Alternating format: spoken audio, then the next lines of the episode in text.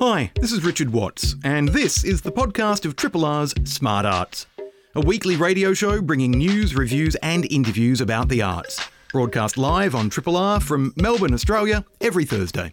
Hope you enjoy the podcast, and if you have any questions or feedback, feel free to get in touch via the Triple R website. This is indeed my 19th birthday show for Smart Arts. Started off in 2004.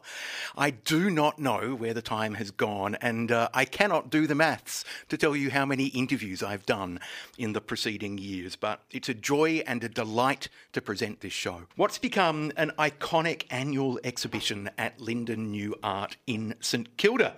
Uh, I'm joined by Liam James, the Deputy Director of Linden New Art, to talk about the Linden New Art postcard show, which uh, has been running for how many years now, Liam? It is its 33rd year, which um, is the same amount of years I've been on Earth. So it feels like a long time to me.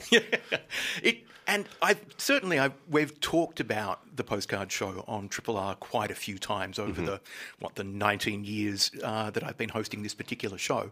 Um, but for people who aren't familiar with it, give us a the the précis because this is a, an open access opportunity for artists, professional, amateur, and in between, to submit work and to have it celebrated. It's a it celebrates, I guess, St Kilda, the gallery, uh, Boonwurrung country, and so much more. Yeah, I guess as a show, it it tries to do a lot, and I think it does succeed. I guess it, its aims is um, a celebration of community. It's an action of um, cultural democracy. I think in a lot of ways, it's about celebrating that that the arts have um, many intersections and there's many types of practitioners. A lot of the rest of the time of the year, we celebrate very specific mid-career focused practice, but here's a time for us to celebrate the hobby artist, the um, regional artist, the local community artist. Um, we work with a lot of partnerships to make sure that, that we do have a really wide spectrum of um, creatives in the show. And this year, with opening up um, to sculptural works as well, um, we're returning to opening up to sculptural works as it used to be as well. We're, even seeing more influx of um, types of making, types of thinking, and conversations that are being had through the show, which is beautiful. And this, I mean, because it's uh, open to submissions from across the country, you had what over a thousand submissions this year. One thousand and fifty-ish, I think, uh, which. You know, in a two-week de-install install was pretty hectic, especially with our last show being the fantastic Design Fringe, which is also another open access. Uh, but you know, it's fantastic. The show is floor to ceiling. There is something for everyone. It's a great place to come through with someone else and talk and chat and take time. Um, kind of, you can split up each wall one by one, I think, is the only way to get through the entirety of the show. Now, it's called the postcard show because the works used to be postcard size, 8 by 10. You kind of threw that out this year, I believe. Well, this is a conversation I've been having a lot, Richard, and I'm glad that you brought it up. Uh, no, you're completely and utterly wrong, um, which Everyone is. The reason that it was called the Postcard Show Prize was because the original show, I believe, had about three prizes, and those winners of the prizes were turned into postcards that were then for sale at the gallery. So that's where the postcard came from because the 8 by 10 inches, that's a big postcard. That's true. Uh, Yes. I hadn't thought of that. I, I, was thinking 8 by 10 centimetres, which is not huge. No, but. 8 by 10 centimetres, on the other hand, would be about the same size. But yeah, no, it's 8 by 10 inches was the, the size that it's been for, um, oh, I think, about 8 to 10 years now. But before that, it was um, an open call to any size um, and medium. So we're actually just going back to we do have postcards this year. They weren't part of the prize winners, but we have three different postcards that you can take away for free when you come. So you, if you can't pick up an artwork to take home, you can at least get a little postcard with one. So we're re-embedding that in there. Um, but I think we're also looking at the idea um, of postcard a little bit more in depth. We have um, a participatory activity uh, that anyone can engage in this year as well, um, which we, we started last year, but we've shifted it this year a little bit, where we have blank postcards that you can come in and draw your own, paint your own postcard that you can either take away and send in the mail, or we've got a big um, world map that you can post it up where you'd like to send it. Um, and I think it, it talks more about the way that art moves around the world, the way that images move around the world, and the importance they have in communicating ideas of um, experience from one person to another. Which again comes back to that notion of cultural democracy, that this is Linden's way of uh, not just facilitating that, but strengthening those ideas, that kind of open access, open communication, and more. Yeah, I think core to a lot of the work that we do at Linden that, you know, um, often sits in our public programming and our, our programs outside the gallery, but is core to us, is that idea that everyone has the right to make and practice as an artist and a, a creative, and there's not one simple, single way to make or share. Now, that's an interesting point to pick up because it ties again back in with the idea of the blank postcards that people can uh, create their own postcard if they visit Linden New Art. The idea that art is for everyone so much in, in our society the focus is on monetizing your your side hustle, being a professional artist, which means that people who are doing art just for fun mm. either sometimes feel the pressure to uh, to side hustle or they feel the pressure to go oh, I should be studying and but I don't want to be a professional I just want to do this for love so again this opportunity that this is a, uh, a show that recognises that some people are making art just because they want to make art, not because it's a career, not because they necessarily think they're a brilliant artist. They just want to express themselves creatively.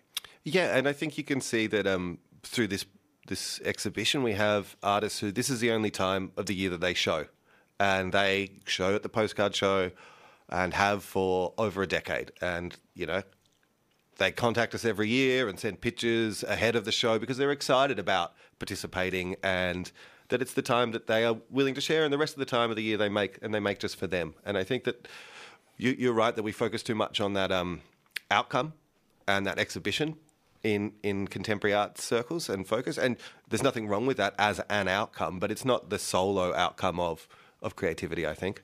Now uh, that said uh, there are a whole bunch of prizes that are offered to the mm-hmm. what, 600 artists or so who have entered the Linden postcard show mm-hmm. this year. So, yes, they they may be amateur artists, but they still have an opportunity to be recognised for their work.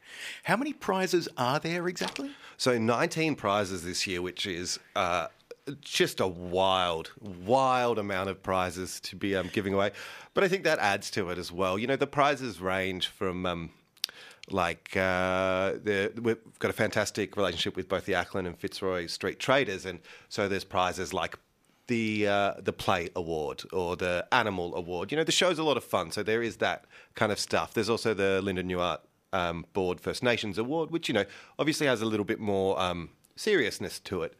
Um, and there's a new tertiary education prize. Yes, the Jeffrey Conahan and Matthew Herbs uh, Tertiary Award, which is the first time we've done a tertiary award, and we also did a um, a discount rate for students as well this year. So we saw a, a, much higher rate of student engagement, which is something that's really been missing from the show, I think. Um, which was fantastic to see that that raise up, and um, was a fantastic, hilarious work that won that one as well. Who an artist who who entered last year. Um, and I think that the the awards we've we've also moved away from the terms like best of or anything like that because it's not what the show's about. Yeah. You know, these awards are celebration of creativity, not trying to create um, hierarchies of practice. And, you know, that's the core of the show. So everything around it needs to be that as well. Yeah. So we acknowledge that uh, they aren't necessarily prize winners, they're prize recipients. Yeah, that's a nice way to look at it. Yeah. Yeah. yeah. Now, if people want to see the some of the works, um, in fact, I think all of them, uh, if you go to www.lindenarts.org, you can click on the link on the front page for the postcard show. There's a list of works, there's a list of the prize winners, recipients, uh, and more. But uh, there's an overwhelming array of, of, forms and styles and practices from, from abstract to realist to, to sculptural work, as you've said. I I feel sorry for the judges. I've judged a few prizes in my time, both visual arts, literary arts, and, and more. It's always an overwhelming challenge. But for a, a show of this scale, mm-hmm. my, my kudos to the judges for the endurance task alone. Well, actually, with the, the judging, we do it differently as well. Um, so, because, because this is a community event, um, most of our sponsors are community sponsors in a way. Um, they're part of our community, so we give them first chance if they want to select their award, they can because their opinion about what is the best or the thing that suits their prize. Um, so actually, the judging panel shortlists uh, only about six of those um, for or uh, for sponsors who don't wish to choose, um, which is very few. And I think it's really great to get those sponsors in there um, because their their opinions are valid and they're really important parts of our community. Yeah. Now, I just want to go off on a tangent for a moment, Liam. Please You're um, uh, Tasmanian born, I am. and I know that you've um, uh, you were the director of the ARI Sawtooth for a while uh, and more. Just from your perspective now, being here on the mainland and looking back at at Tasmania. How strong is the, the visual arts scene, if you will? Obviously, Mona casts a long shadow, and not everything thrives in a shadow. But uh, how strong are the visual arts in Tasmania? How how is how successful is the scene, so to Yeah. speak? Look, I think um, it's been a few years since I've been down in Tassie as part of the community there. I think that the the art scene in Tassie has always been strong before Mona was there and continues afterwards. Um, you know, there's something about islands, isn't there, that brings people together. Um, something about small communities, and you know, Tassie is a smaller community. Um, but it is a beautiful, thriving local scene, and one where those kind of um, hierarchies of career are kind of thrown away by the limited numbers. So you you have a really beautiful, flatlined, um, creative community where your university lecturers are, are sitting having beers with the first year students and the, are at every ARI show, and but there's no awkwardness. There's no idea that there should be separation and, and people really work together and strive for um, really great outcomes. And, you know, there's also a lot less funding in Tassie, a lot Yeah. less money.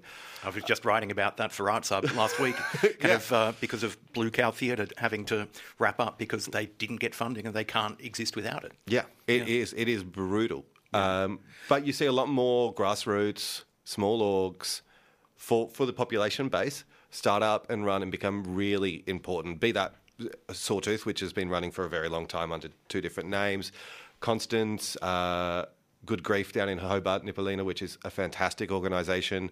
Um, if anyone's listening and going down to Tassie, I think they've got a market coming up, a Chrissy market coming up soon. Um, uh, Constance are yeah, a fantastic non-site organisation that's really shifted And I should, should just say that if people don't know the term ARI, Artist Run Initiative. But, Yeah. Cause, and one of the things that I was thinking of that m- made me want to ask this question uh, once I learnt that you were a, a Taswegian, um, thinking about again that connection back to cultural democracy at, at Linden New Art and the postcard show. Uh, a visit I paid to Junction Arts Festival a couple of years ago. Yeah. The public art installations, not public art as in the sense of commissioned by the taxpayer, but art in windows, art in in a cathedral opposite kind of the, the Prince's Square, mm-hmm. kind of art everywhere on the in the buildings and the windows around that square. Again, that sense of community engagement and people like literally sketching or painting in, a, in an empty shop front window so people can watch work being made. That sense, again, that the artists represented a, a range of practices, some professional, some just doing it for love. And it, so that, yeah, that sprung to mind when uh, we were talking about that ethos of the postcard show that kind of again art is for everyone Yeah. and uh, a show like the postcard show reminds us that whether you consider yourself a hobbyist or not there is a place for you in the art world And I think that turns as well, not only as maker but audience. Um, that I think so many of our fantastic brothers and sisters and mothers and fathers and friends don't go to galleries because they feel like these are places that they shouldn't go because they're not smart enough, they're excluded. And I think organisations have historically done a lot of work to make people feel that way. Um, but your opinion is good and right, and your emotion that you'll have to a work is good and right, and you have every right to make and every right to look at art because it's for all of us. Absolutely. The um, it's something that I regularly talk to gallerists about on this show. The um, the the sense that some people just feel they don't fit, they don't belong, um, scares them from entering into a gallery. And most gallerists will say, well, yes, we have an exclusive clientele who are buying the work, but everybody is welcome to come and look at it. Yeah. The Linden Postcard Show is running, well, uh, it's the Linden Postcard Show 23 24. It's on now. Uh, it's showing until Sunday, the 11th of February at Linden New Art, 26 Acland Street, St Kilda, uh, just down the road from Theatre Works if you've not been there before. Um, um, of course, you may not have been to Theatre Works before either, so that probably doesn't really help as a, as a direction.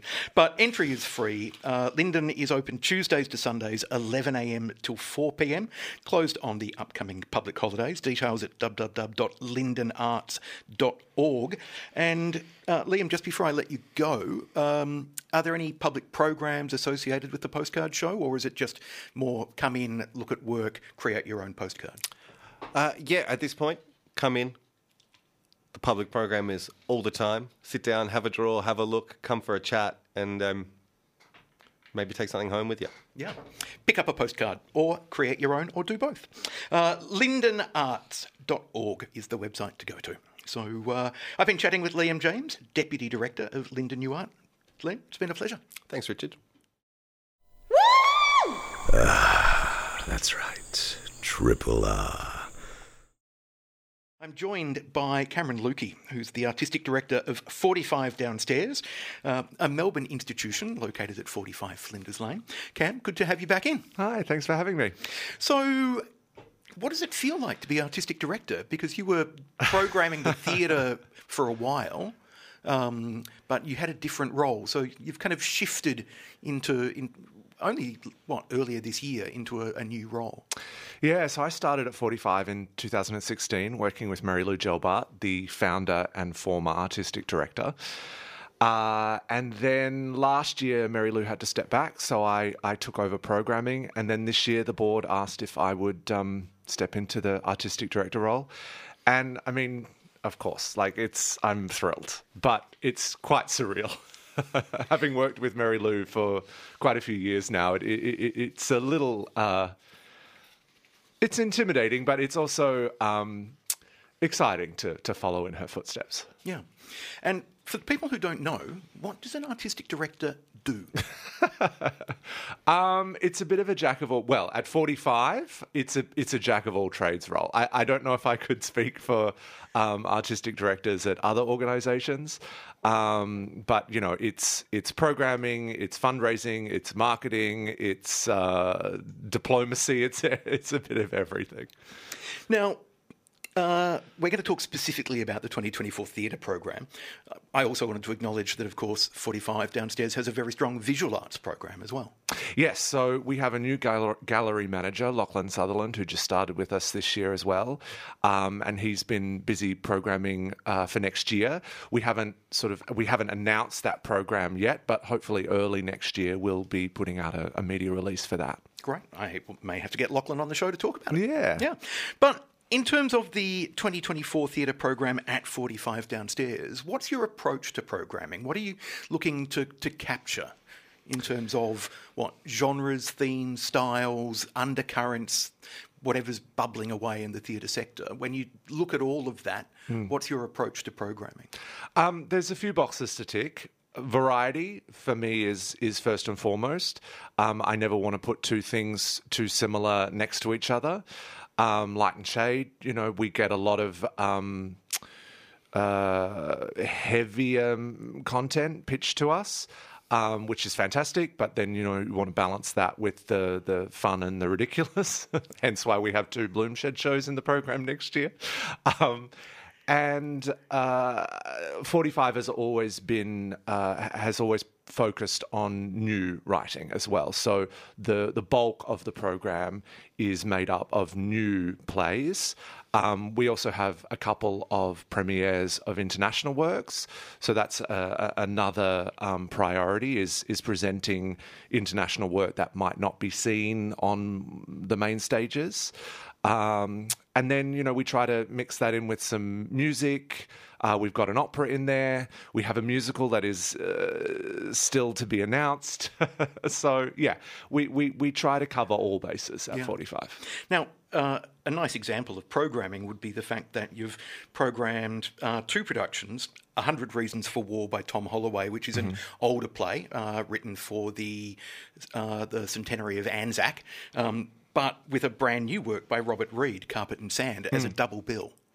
Well, the the uh, Bob Pavlich, the director, pitched that idea about uh, presenting those two works in rep, both performed by the same cast of eight on the same set, and I just loved the ambition of that. Um, obviously, two Australian works as well, so that ticked that box. Um, but you know, the the we don't get many. Uh, the idea of performing in rep is uncommon now. Yeah. Uh, For people so- who don't know what we mean by performing Oh, in rep, um, it's it's performing multiple plays uh, within the same sort of within the same season with the same dates, but you know alternating from one play to the next from night to night. which I always, when I, I see actors doing that, I just think, how does your brain remember all of this? Not only the lines, like you might be doing, yes, you're doing a Tom Holloway play one night and a Robert Reed play the next, but you're not just remembering the, the lines, you're remembering the blocking and, and kind of cues and all those kind of things. It's, it's, it demonstrates the talent that actors and other artists and creatives have to be able to kind of switch like that. And this particular kind of uh, season of the, this double bill, there will be days where both are performed back to back. Yeah. so again, very ambitious, um, but also exciting. Uh, I, I, we've been rehearsing um, our production of The Inheritance, which opens the 2024 season, and again, that's six hours of material, and I'm, I'm sort of watching the, the actors go through the process of learning it, and it's staggering. I, I, I don't know how they do it, but somehow. they pull it together. It's amazing. And The Inheritance is, you gave the example earlier of programming in terms of new international work. This is one of those plays. It's a, uh, and it's, again, it, it, it's two plays back to back. Yeah, so part one, part two, um, both three hours. It is. It's the definition of epic durational theatre, um, and. Uh, again, that, that that play's been around for a few years now. Won all the international awards, and I was w- waiting for one of the main stage companies to take it on. I, I just thought it would be a slam dunk, and then it didn't happen. And a couple of years went by, and I thought, okay, well, I think we should do it. Um, you mentioned uh, the Melbourne company Bloomshed, uh, and yes, two works next year, um, including Ernest, after the importance of being Ernest by by Oscar Wilde, continuing their their irreverent approach to adaptation. Well, yeah, I saw their productions of Animal Farm and, well, I, I saw Dodgeball Named Desire because it was at 45 downstairs this year. Uh, loved both of them. And yeah, they're just, uh, they're so inventive and so. Um, uh, you can you can see the audience having a great time and also they bring in a slightly different demographic which i think is great for 45 downstairs in fact that, that's one of the things i've i've loved the most this year is on opening nights, or no, actually, opening night's probably not the best time to sort of suss out the, the demographic. But on a you know Friday night, standing around the foyer, I, I feel like every show has drawn in quite a different audience this year, and so yeah, that that's my goal uh, next year as well, is to just keep increasing that diversity of audience. know, evolving the, the, the, the people who are watching the work as much of, as evolving the, the theatre culture itself. Yeah. Yeah. Um, the other uh, work that Bloomshed are doing next year is We're Banking on It, which is a collaboration between Bloomshed and MUST, which is the Monash University Student Theatre, out of which Bloomshed grew. Yeah, I think that's a really lovely thing that they're going back to um, collaborate with Must 10 years after um, their original adaptation of The Government Inspector. Um, Yvonne Viasic, the artistic director at Must, pitched this idea of bringing the creative team behind Bloomshed back to work with. Um, uh, the the artists involved in in Must. Uh, and yeah, I, I I think that's going to be that's going to be a, a wild ride. Speaking of wild rides, Rhinoceros um, is also, I'm sure, going to be a wild ride. This is the team behind the Crocodile, which was outstanding, Yeah, uh, both in terms of show. its design, its direction, its performances, and its kind of uh, adaptation of the original source material. So, uh, yes, Rhinoceros by Zinnie Harris after Ionesco, I'm sure, is going to be quite remarkable. That's on in uh, October, November next year. Yeah, look, I, I'm always happy to have Cass Fumi, Dan Barber, spinning at 45. They're such a wonderful team. And they, I mean, uh, Dan and, and Cass's collaboration is, uh, yeah, it's just beautiful. Speaking of wonderful collaborations, uh, Patricia Cornelius, Susie Dee, and uh, the performer Nicci Wilks uh, coming back together again for a new work written by Patricia, Bad Boy. Yeah, so th- I mean, they've done a lot. Uh, uh, Susie and Patricia, I think, have one of the richest histories at 45. Um, they, uh, I've lost track of how many shows Susie's done. I think it's eight, seven or eight, and Patricia it would be four or five. Um, and their last show with Nicci Runt was I, I loved that. I, I thought it was wonderful. Um, so yes, I'm very curious to see what they come up with. And Nicci is actually playing a male character, um, so that that's that'll be an interesting frame. Uh, in which to explore misogyny and uh, a, a lot of issues that are kind of um, uh, burning issues for Patricia and Susie. Yeah, very much looking forward to seeing that production. Uh, also, looking forward to, he says, uh, looking at the list, um, Benjamin Nichols' new plays. So, uh, for people who don't know Benjamin's work, um, you had uh, the double bill of Kerosene and Sirens. At 45 downstairs this year. Um, Sirens uh, was an outstanding work from Melbourne Fringe from the year before. Uh, so, this is an opportunity for him uh, well, they, I think. Uh, I'm not sure. Him. Him, okay. Wasn't sure of pronouns. Um, so this is an opportunity for, for Benjamin Nicol to continue his interest in kind of love, loneliness, desire in what is an ongoing series of works. Yeah, so uh, Kerosene and, and Sirens, uh, we presented them as a double bill this year. Um, both had had, as you said, I- individual seasons, um, but he had always wanted them to be in conversation with one another. So he decided that the next two works in this anthology series would be written to be um, to to premiere together. Uh, and I, I just loved the concept behind it. Um, so Bridget Gallagher plays a character named Mummy, and Charles Purcell plays a character named Daddy. But their stories are not at all what you would expect from uh, the, the the the character names. Um, Bridget plays a, a, a mother whose uh, son is incarcerated and she's coming to terms with the awful things that he's done and, and trying to reconcile that with her love for him. And Charles Purcell is playing Daddy, uh, a, a professional dom um, in uh, in who has a um, whose role within the queer community is is quite defined, and then he goes through an experience that sort of turns that on its head. Uh, and I, I just I, I I loved Kerosene and Sirens, so I'm very excited to see to see Ben continuing that that series. We've talked mainly about theatre so far, Cam. There's also music. Uh, you have the return of uh, the 45 Downstairs Chamber Music Festival. Yeah, so Coady Green, the pianist Coady Green, who's on our board, um, he came to us with this idea of presenting a chamber music festival last year. Uh, and it included 14, no, 13 or 14 recitals. And it was a huge success. Most of the recitals uh, sold out or came close to. Uh, and so when he came back proposing that we make it an annual thing, it sort of it felt like a, a given. Um, so he's now curated, I think it's 14 events again. Uh, and and he takes a similar approach to curating the festival as I do curating the the program overall. It's all about variety, diversity, um, making sure that you know no two concerts are too similar uh, or you know cannibalizing audiences against each other.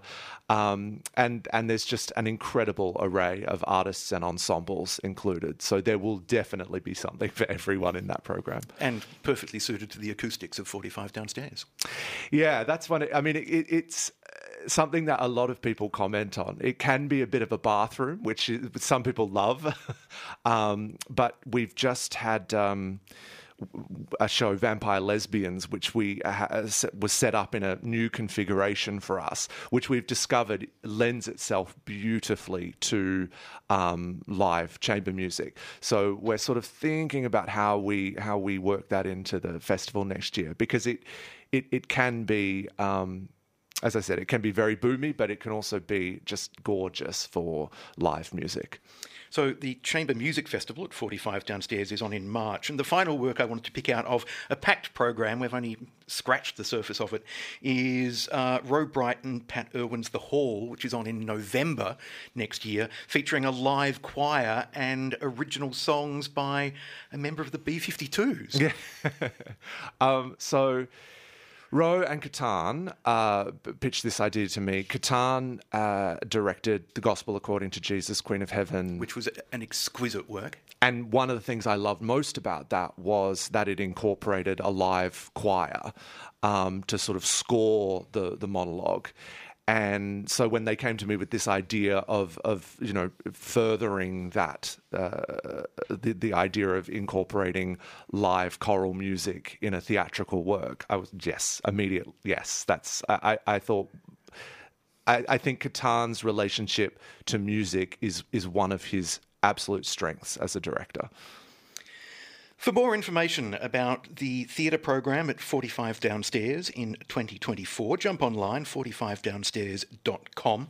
Uh, definitely book some tickets and uh, keep Cam, the artistic director, happy by knowing that at least three or four people have booked for things well in advance. COVID has changed our booking habits, I think. So, uh, it, which mu- must be a bit stressful for both you and artists going, it's the week before the show opened and no one is booking yet. And then you get a flood on the night. Well, yeah, bookings are very last minute. Although I have to say, I, I, I feel like that is shifting a little bit. Um, we've we've already sold most of the tickets for Sunday performances of The Inheritance. I think people want to do the marathon, um, and actually, you know, the last few shows, Vampire Lesbians, Orlando, um, both, you know, selling a little bit further in advance. So that's promising. A promising sign then. So as we said, jump online, 45downstairs.com to uh, view the full theatre program for 45 Downstairs in 2024. If you've not been before, 45 Downstairs is located at 45 Flinders Lane in Melbourne. If you need wheelchair access, contact the venue and they will arrange that for you. Otherwise, you've got a couple of flights of stairs to navigate, but it's one of my favourite performance spaces in Melbourne, 45downstairs.com. For more details, Cameron Lukey, it's been a pleasure. Thanks, Richard. Independently yours, Triple R. 102.7.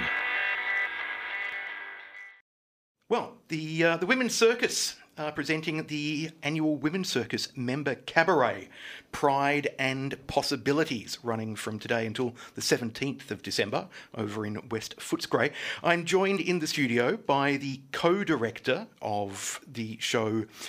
Kate Fryer, and also one of the guest performers and a staff member of uh, Women's Circus, Hanne Grant. Welcome to you both. Well, thank you. Hi.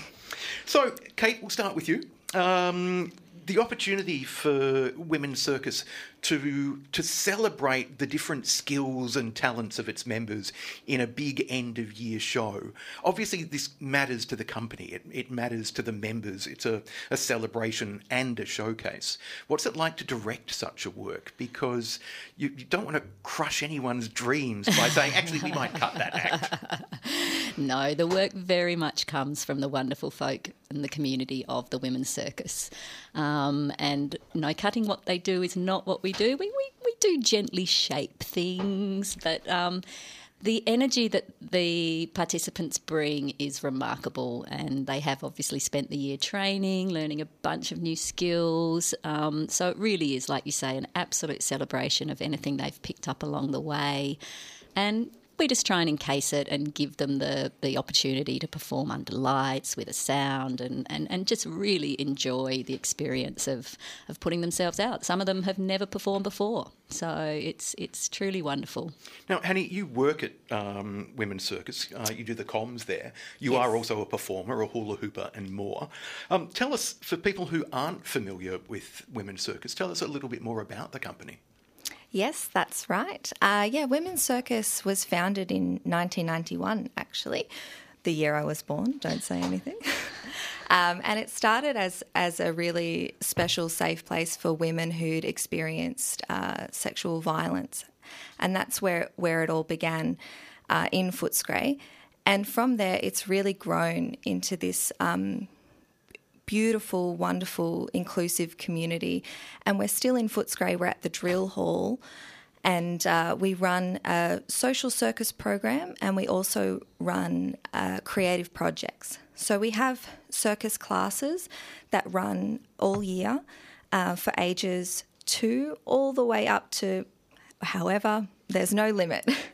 Um, and then we also do creative projects. So this member cabaret is one of those examples where uh, we allow the space for our participants to get creative, put those skills that they've learned um, into something wonderful that they can showcase to friends and families. Um, and other creative projects we do. Uh, uh, for example, uh, we have an inclusive ensemble, which is a performance group um, who are professional circus performers, um, and we, we create work with them as well. So uh, it's a really wonderful a wonderful place. And also important to notice, uh, or to, to make note, I think that yes, the the, the name of the company is Women's Circus, but it is a company for anyone belonging to a marginalised gender. That's correct. Um, so while it did start as that safe place for women, it has uh, grown from there. And in 2016, we adopted a gender inclusion policy uh, where we welcome anyone belonging to a marginalised gender. So that's anyone who experience any genders who experience misogyny and discrimination under the patriarchy. So uh, we have a very comprehensive policy, um, and that that includes women, of course, but then also um, trans men, trans women, intersex people, non binary people, even people questioning their gender are all welcome at Women's Circus in all of our classes. And that's really important to us. And Kate, how does that spirit of the Women's Circus become embodied in uh, in a show? Um, by, I, I guess it really, whatever we theme the show is always informed by that from the outset. So this year's cabaret is called Pride and Possibilities, which is a little bit of a spin on Pride and Prejudice, where we want to not be looking at the, the concepts within that book, particularly, although that was a pretty good satire.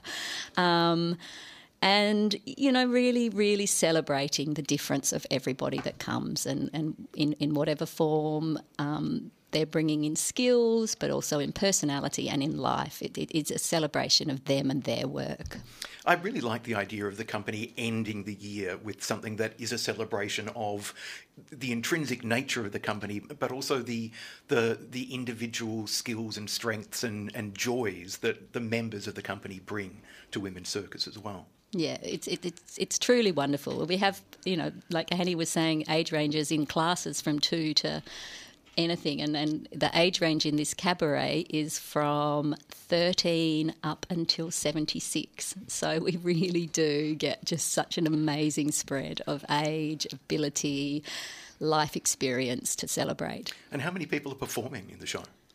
There are 30, 30 members, and also some trainers are performing as well. So it's uh, actually double the size of last year, which is really wonderful to see it growing year after year.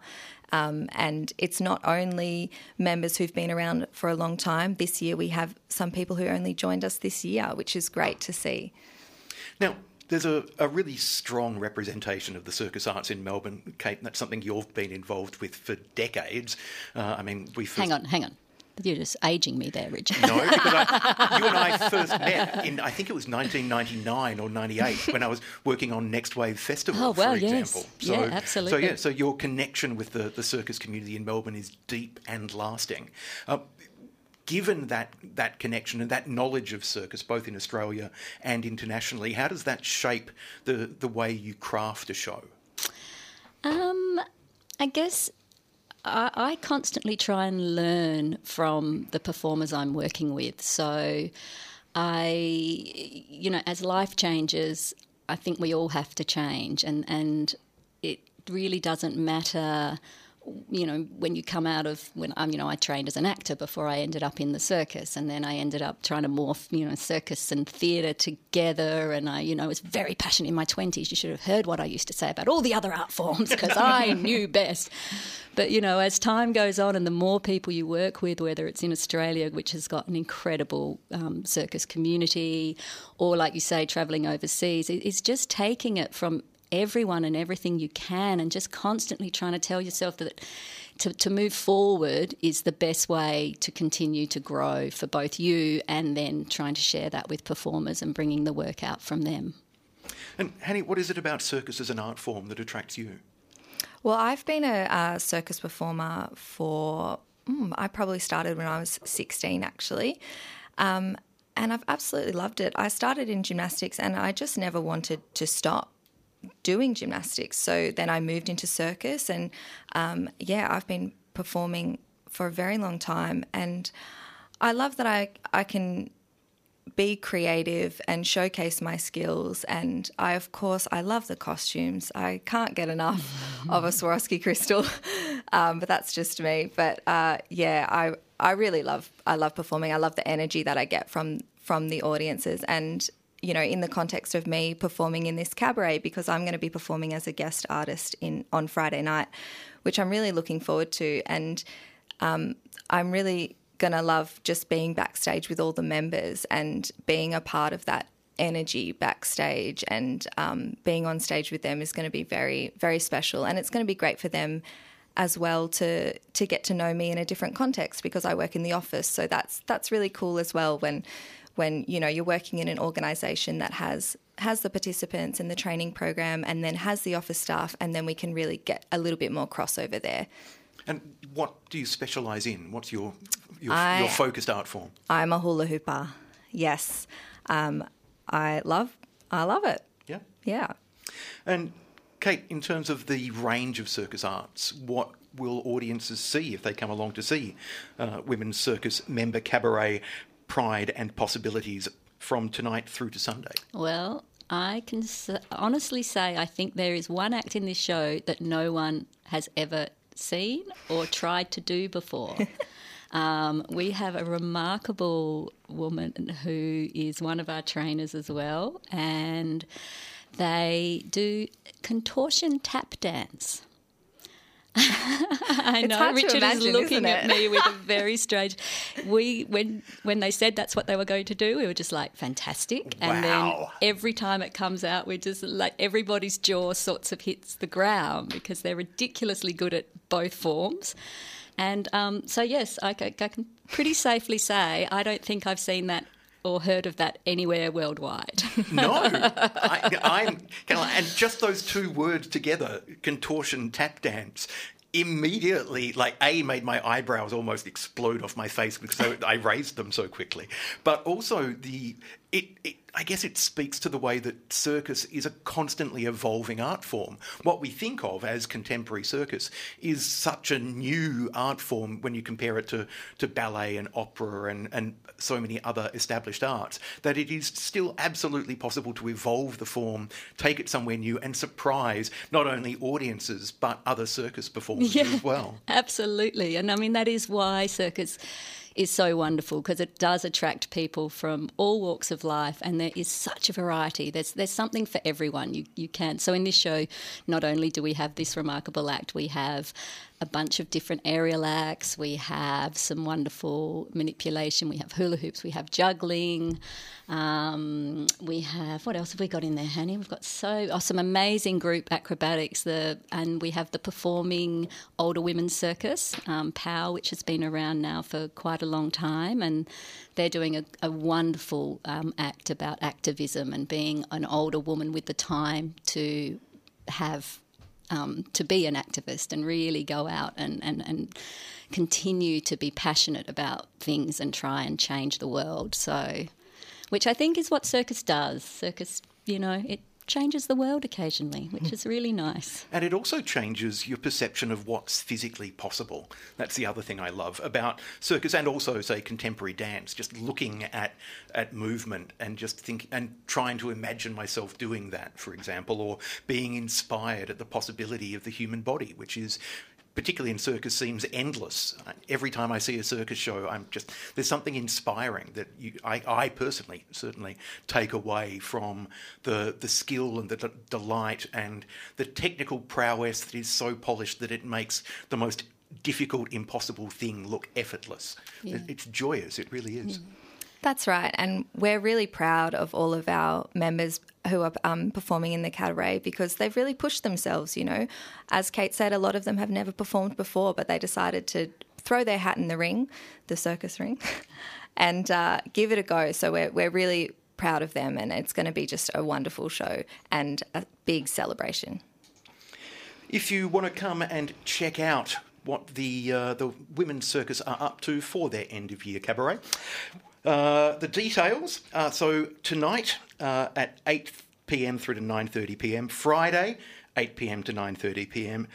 Saturday, two shows. That's three right. from 3 p.m. to 4:30, and then again at 8 p.m. to 9:30. It's going to be a little exhausting for some of the performers. Yeah. Um, I would be knackered. uh, and then again on Sunday from 3 till 4:30 p.m. Uh, the Women's Circus Member Cabaret Pride and Possibilities is on at the Women's Circus Drill Hall, 395 Barclay Street in West Footscray, and you can go to www.womencircus.org.au for details. Um, are any of the shows uh, going to be uh, audio described, or is there going to be a Every relaxed show- performance? Every show is Auslan interpreted, and uh, there is a relaxed performance. The Saturday matinee show is a relaxed performance. So that's Saturday at 3 p.m. That's right. Yeah. So again, the details uh, go to womencircus.org.au to book tickets for Pride and Possibilities, the Women's Circus member cabaret. I've been chatting with the co-director, Kate Fryer. We should acknowledge your other director. Yes, Sal Francis. Shout out to Sal. Uh, and we've also been joined by Hanne Grant from the Women's Circus, who was a guest artist, you said, on the Friday night. Yeah, uh, with some extraordinary hula hooping. Thank you both for joining us. Thank and you for having us. Thank you. to everyone involved with the show. Thanks so much. Thanks for listening to this podcast of Triple R's Smart Arts, a weekly radio show bringing news, reviews, and interviews about the arts, broadcast live on Triple R from Melbourne, Australia, every Thursday. Hope you enjoy the podcast, and if you have any questions or feedback, feel free to get in touch via the Triple R website.